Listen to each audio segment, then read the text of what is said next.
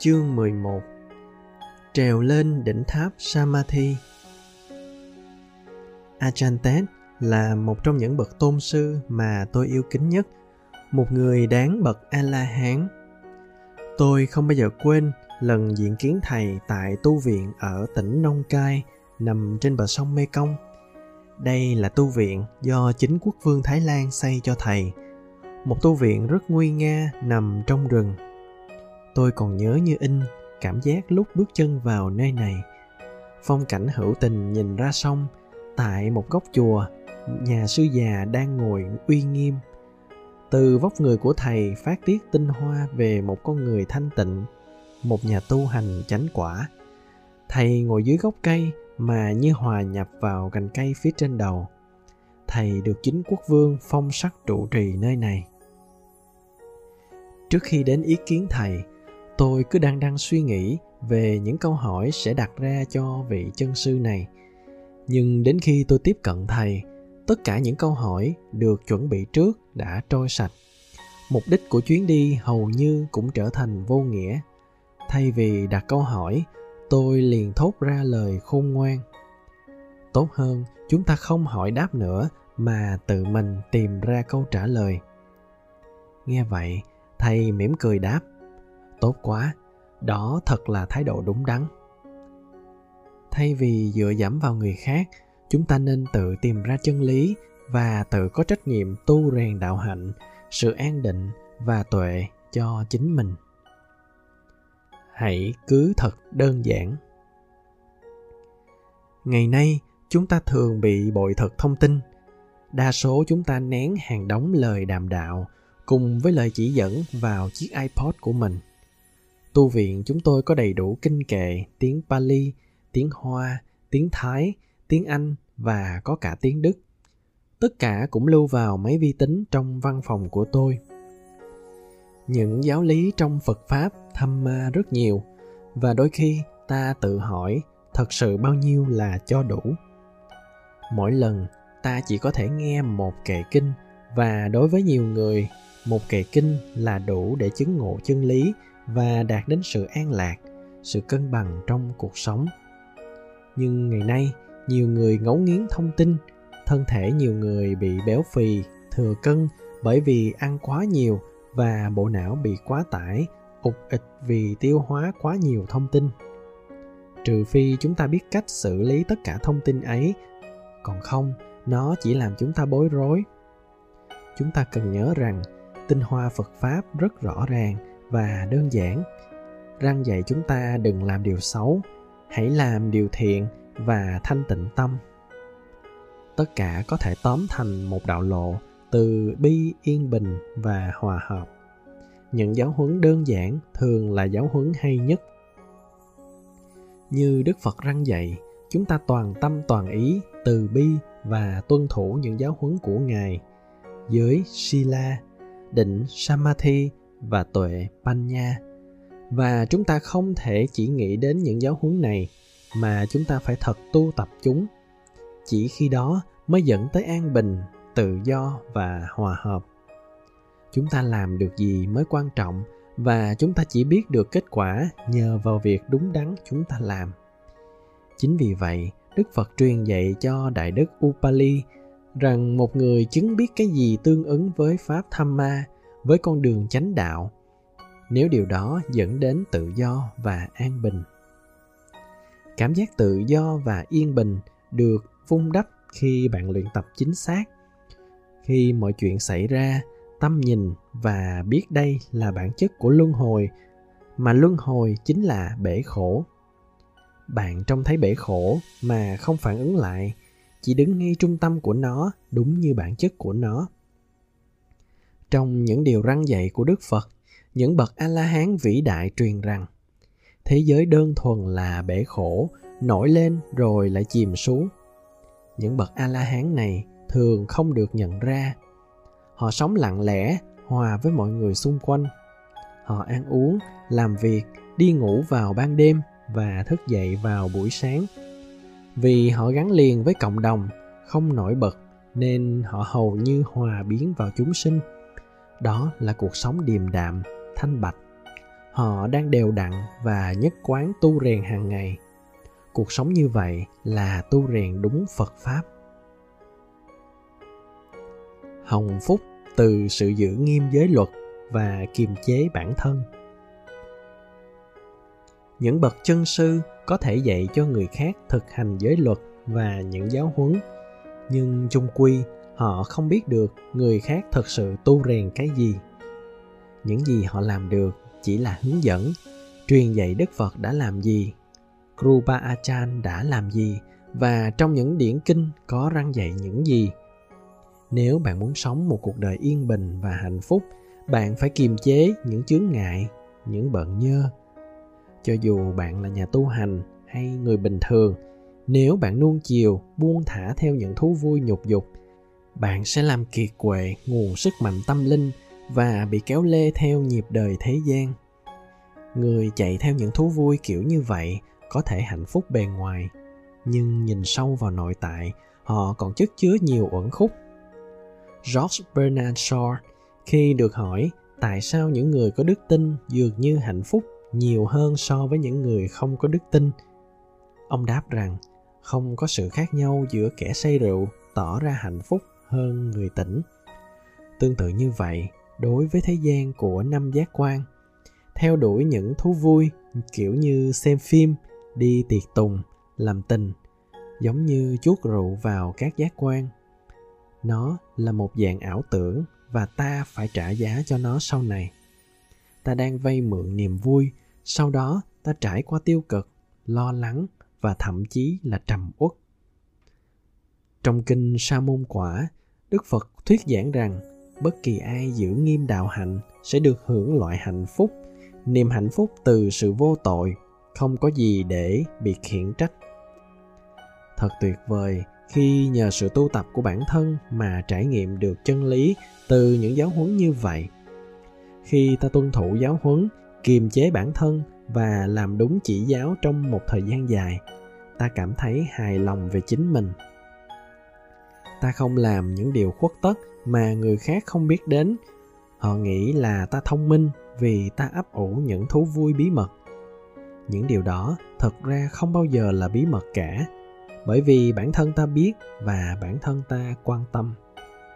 Ta không nhất thiết phải cảm thấy tội lỗi hay trừng phạt bản thân, nhưng ta đã bỏ lỡ niềm hạnh phúc xuất phát từ sự tự do, không bị khiển trách nếu ta ngẫm nghĩ nghiêm túc về cuộc đời mình, ta có thể thấy tác động từ những hành động của mình lên mức độ hạnh phúc, yên bình và tự do của chính mình. Kiềm chế bản thân cũng mang lại cho bạn cảm giác về quyền lực. Đó là điều tôi trải nghiệm mỗi lần tôi từ bỏ cái gì đó và kiềm chế khát khao. Cho dù khi tôi còn là người thường hay lúc đã là một nhà sư đó là cảm giác khi tôi bỏ rượu thời còn sinh viên. Tôi cảm nhận được quyền lực, không gục ngã trước trướng ngại. Ta đá đích chúng và tự do thoát khỏi chúng. Ví von theo nghĩa đen thì giống hệt như ta thoát khỏi ngục tù hoặc thân phận nô lệ. Càng nuông chiều theo năm giác quan, ta càng buộc chặt mình vào gông cùm. Nhưng càng ngưng thèm muốn, căm ghét, ảo tưởng ta càng đi theo con đường quả vị a la hán và càng trải nghiệm hạnh phúc, yên bình. Hãy tự hỏi, đức phật đã rèn luyện như thế nào? Tôn giả mục kiền liên và tôn giả xá lợi phất đã tu luyện ra sao? Nếu bạn làm theo tấm gương của những vị chân tu được vinh danh trong các điển kinh đó, bạn không thể đi sai đường. Bạn sẽ tu rèn tâm an trụ, cân bằng và hạnh phúc bởi vì bạn kiên định, buông bỏ và vượt qua được, chế ngự được những nhân gây nên bể khổ trong đời. Vì vậy, khi bạn bắt đầu thực luyện giới luật, mức độ hạnh phúc của bạn tăng lên. Do bạn có nhiều hạnh phúc hơn, nên tâm bạn an định hơn và việc hành thiền tiến triển hơn. Hồng phúc cho bạn cảm giác thỏa mãn. Thỏa mãn, hài lòng là kết quả của việc kiềm chế bản thân. Bởi vì tâm bớt làm nô lệ cho những khát khao. Làm ơn, hãy nhận ra niềm an lạc của sự tự do nhờ thoát khỏi tham, thoát khỏi những khát khao. Ở trên đời, bạn không ngừng bị dắt mũi, bạn mãi mê nhìn ngắm gái xinh, trai đẹp. Chẳng sớm thì muộn, họ sẽ hẹn hò với nhau, rồi bị trói buộc. Bạn đã đưa tay vào còng, chiếc nhẫn đính hôn và chiếc nhẫn cưới thế rồi, bạn mắc kẹt vào những bổn phận năm này qua năm khác. Hôn nhân vốn hay gãy đổ, thế rồi suốt cuộc đời còn lại của mình, bạn phải thanh toán tiền cấp dưỡng cho vợ sau khi ly hôn. Do vậy, hãy cẩn thận với những gì bạn làm nếu bạn muốn nhận được tự do thật sự. Hãy là chủ nhân đối với những khát khao của mình. Ban đầu bạn bị mắc kẹt trong thế giới. Bạn nghĩ bạn làm chủ tham của mình và có thể kiểm soát chúng. Nhưng nếu bạn buông thả, bạn sẽ thấy chẳng bao lâu sau, tham đã kiểm soát bạn. Thay vì có sự lựa chọn, bây giờ bạn phải thỏa mãn chúng. Cách đây đã lâu, tôi có xem một vở kịch nhan đề waiting for godot. Trong vở kịch này, một trong những nhân vật có một con chó ở phần đầu tiên của vở kịch, anh ta dẫn chó đi vòng quanh. Đến phần thứ hai, con chó là ông chủ và người sở hữu phải bò bốn chân, đeo vòng cổ và dây xích. Một trong những chủ đề của vở kịch là ông chủ và đầy tớ thường hay hoán đổi vai trò và sự thật cũng y chang trong mối quan hệ của chúng ta với những khát khao. Ban đầu, chúng ta nghĩ mình kiểm soát những khát khao của mình và mình sai khiến chúng theo ý chí, theo mục đích của mình. Nhưng rồi lúc nào chẳng hay, trước khi chúng ta kịp nhận ra, thì tham và sân cùng với những trạng thái của tâm đã kiểm soát chúng ta. Để tự do, chúng ta phải kiềm chế, chúng ta phải nói không với tham và sân. Khi chúng ta không nuông chiều những trải nghiệm từ những giác quan, chúng ta cảm nhận một sự tự do mãnh liệt chúng ta không còn làm nô lệ cho những trải nghiệm ấy nữa. Nếu bạn không ngủ được vì bạn đang ở trên một chuyến bay đêm, thật tốt khi biết rằng bạn không cần giấc ngủ đó. Thật dễ chịu khi hàng ngày đều ăn đúng bữa, nhưng nếu bạn không được ăn thì nó cũng không làm phiền bạn lắm. Vì ngay cả đức thế tôn cũng không khuyến khích sự hấp tấp, đôi khi nhanh một ngày cũng tốt, nhưng chỉ để tìm hiểu xem bạn có còn tỉnh tại trong việc đối phó với tham, với những khao khát của mình hay không? Cách đây nhiều năm, tôi quyết định cai trà trong suốt ba tháng tu thiền mùa mưa. Ngay khi tôi tuyên bố điều đó, một trong những nhà sư sống cùng với tôi lúc đó đến gặp tôi, bày tỏ nỗi lo lắng bởi vì ông biết đấy là một hy sinh vô cùng lớn đối với một người anh như tôi. Vài năm trước đó một thầy tu người anh khác đã làm điều tương tự, nhưng ông ấy thấy rất khó thực hiện.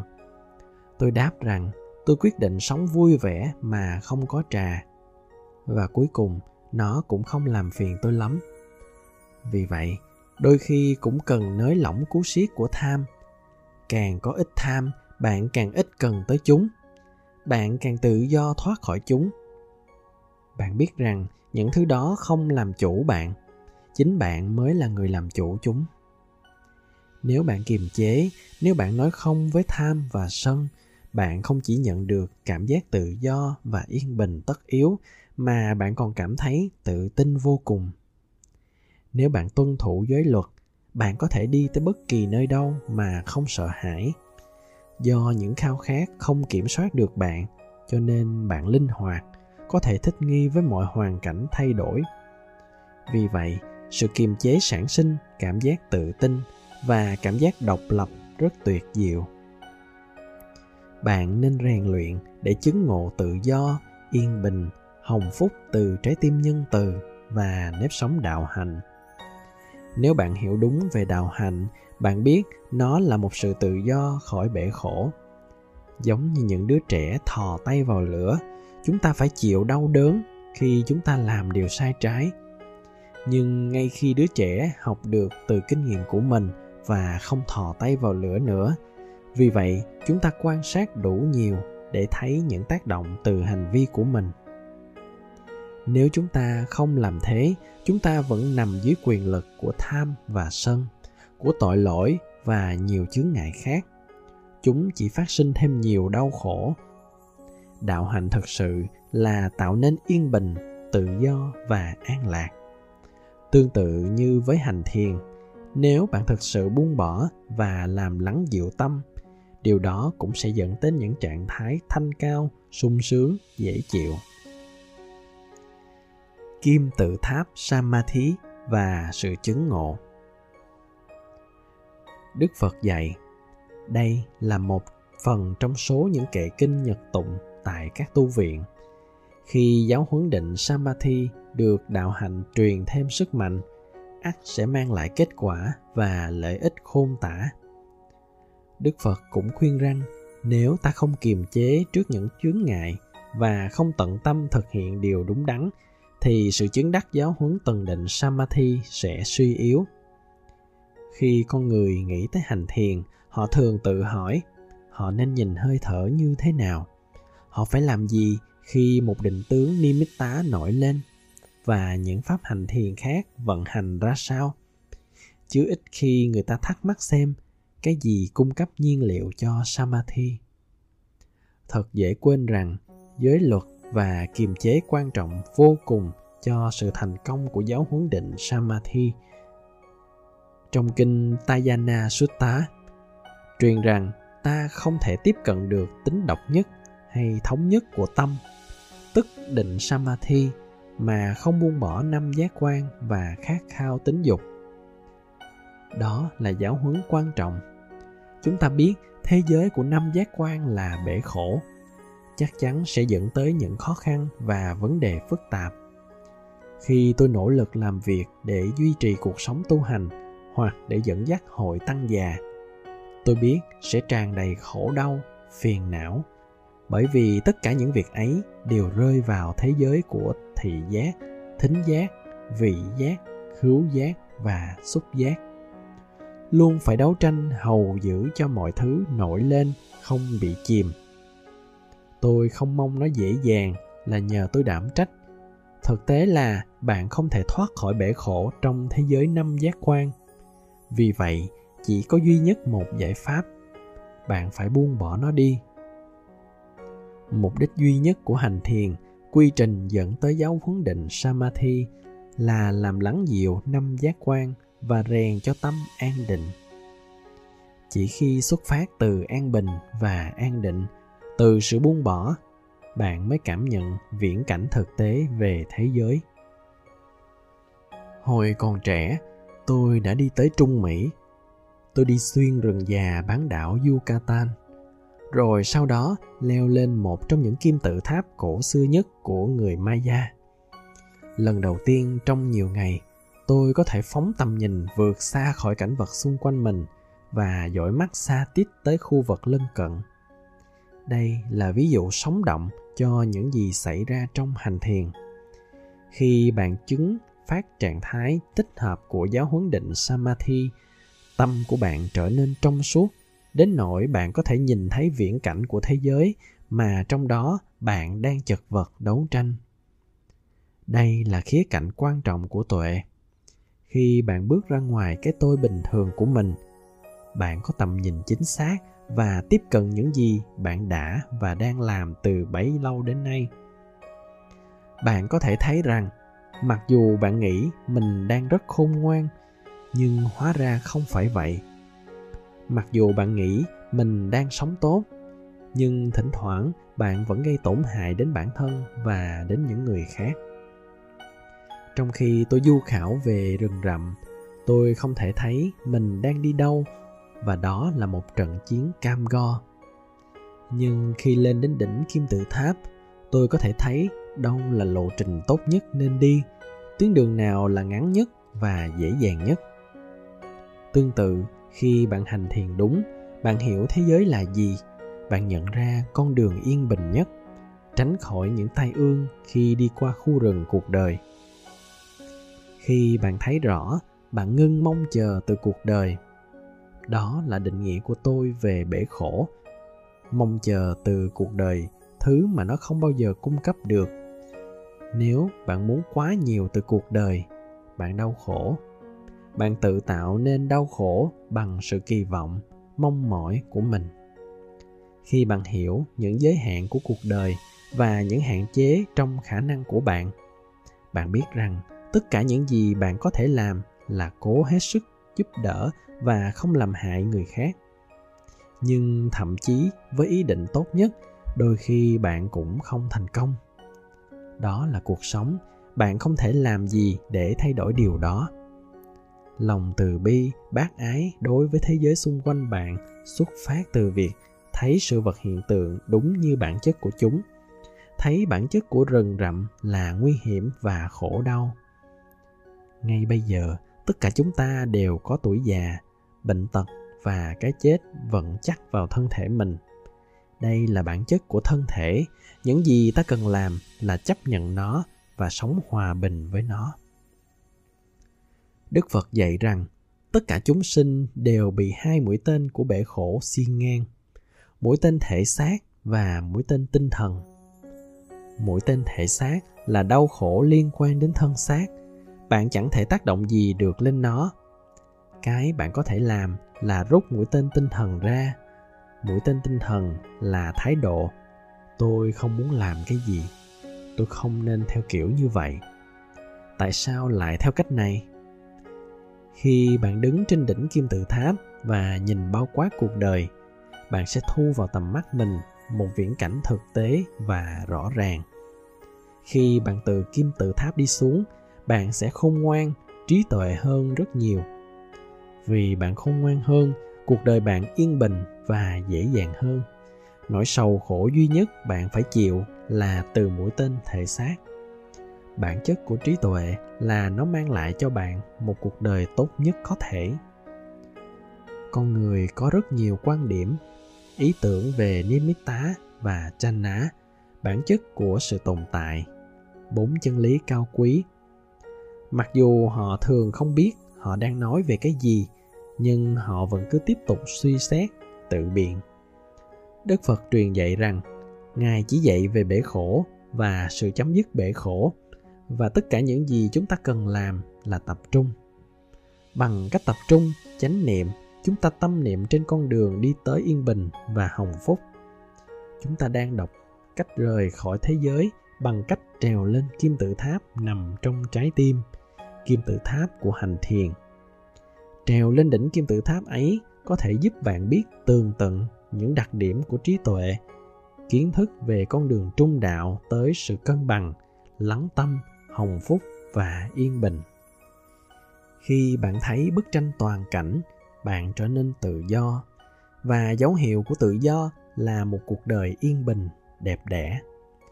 Chắc chắn bạn vẫn có những vấn đề thể xác, nhưng bể khổ, mũi tên tinh thần đã bị rút ra. Con đường trung đạo thâm diệu tất cả chúng ta đều phải chịu đủ nỗi ưu phiền khổ sở về thể xác và tinh thần. Mặc dù đôi khi chúng ta cố gắng giảm thiểu nỗi khổ về thể xác bằng cách này hay cách khác, chúng ta nhận ra rằng nỗi khổ như thế là tất yếu của việc có một thân thể, của việc sống trên trần gian này. Một bản chất nữa của cuộc đời là chúng sinh làm những điều ngớ ngẩn, làm tổn thương lẫn nhau tự làm tổn thương mình và làm tổn thương người khác. Sống ở úc, tôi thường thấy kangaroo đánh nhau ở gần tu viện để giành thức ăn. Ta để ý, chúng tham lam biết chừng nào, giống hệt như loài người. Nhưng vì ta biết đó là bản chất của thế giới và chẳng thể làm gì được, ta chỉ mỉm cười rồi cho qua. Bạn biết rằng cách duy nhất để xóa bỏ hoàn toàn bể khổ là thông qua sự tự do, không bao giờ phải tái sinh nữa. Đó là thứ duy nhất bạn có thể ao ước có được. Thật vậy, ước muốn chứng ngộ niết bàn cho chính mình và người khác là hình thức yêu thương từ bi cao nhất. Trong kinh tam bảo có dạy về con đường đức phật chứng ngộ niết bàn. Nói cách khác, món quà quý giá nhất bạn có thể trao cho người khác là làm cho chính bạn chứng ngộ nếu bạn truyền cảm hứng cho chủ nghĩa vị tha, đó chính là biểu hiện bạn nên tâm niệm. Trừ phi bạn chứng ngộ, không thì bạn không thực sự biết mình đang làm gì. Chỉ khi bạn leo lên kim tự tháp trong trái tim, hành thiền, bạn mới biết được những vấn đề trần tục được vượt qua như thế nào.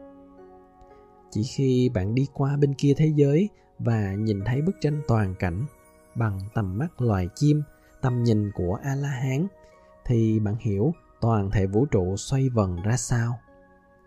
Khi bạn hiểu, khi bạn chứng ngộ niết bàn, bạn ngạc nhiên thấy mình đã bỏ lỡ nhiều điều trong chừng ấy năm như thế nào.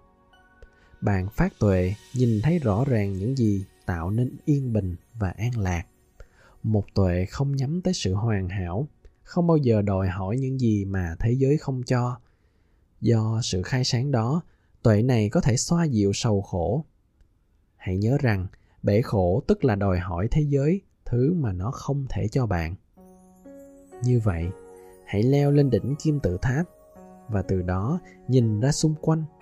Hình ảnh ẩn dụ này giúp bạn hiểu cảm giác của hành thiền thực thụ, vị của trí tuệ và sự giác ngộ và cách thực hiện những điều đó như thế nào. Khi bạn hiểu điều này bạn thấy được ý nghĩa của con đường mà đức phật đã đi qua, ý nghĩa của những giáo huấn về giới, định và tuệ. Một khi bạn thực hiện tới tầng tuệ cao siêu, bạn sẽ yên bình cho dù điều gì xảy ra đối với thân thể của bạn chăng nữa. Người luyện tập con đường trung đạo là người từ từ biến mất. Đó là điều in dấu về hình ảnh Achantet ở Thái Lan. Ông ở cung điện nguy Nga, nhưng ông đã biến mất. Khi tôi vào căn phòng đó, nó hầu như trống rỗng. Tôi phải nhìn kỹ mới thấy nhà sư già nhỏ bé đang ngồi ở góc phòng. Vì vậy, công việc của bạn là cứ giống như ajantet và biến mất khỏi thế giới bể khổ.